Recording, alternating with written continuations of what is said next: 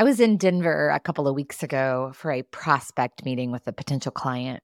It was a quick trip, but I reached out to my friend Jamie, who lives in Denver, to see if we could connect for dinner.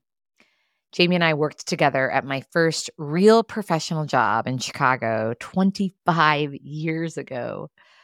We were both right out of college, excited to make an impact, but our work environment didn't quite match our ambition. We sat in opposite hallways at a little makeshift cubicle. It wasn't even really that, it was more of a desk in the middle of the hallway.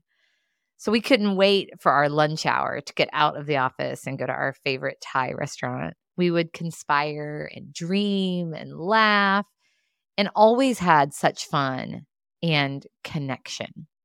We worked together for a few years, but I eventually moved to Indianapolis and he moved to Denver. So we lost touch until a few years ago when we reconnected in Denver.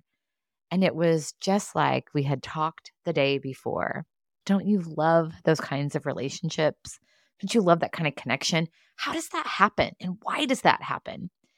And why, on a quick trip now to Denver, do I have to reach out to Jamie? It's the power of connection. Brene Brown defines connection as the energy that exists between people when they feel seen, heard, and valued, when they can give and receive without judgment, and when they derive sustenance and strength from the relationship. That is why I reach out to Jamie when I'm in Denver, why I want to keep in touch with him, I can share who I am freely without any fear of judgment. He sees and appreciates who I am. And that is precious. We've both grown and changed a lot over the years. But the moment we started talking when we met most recently for dinner, the years melted away, and I was right back in that little cubicle in the office we worked in. And yet, here we are 20 to 25 years later, deriving sustenance and strength from the relationship.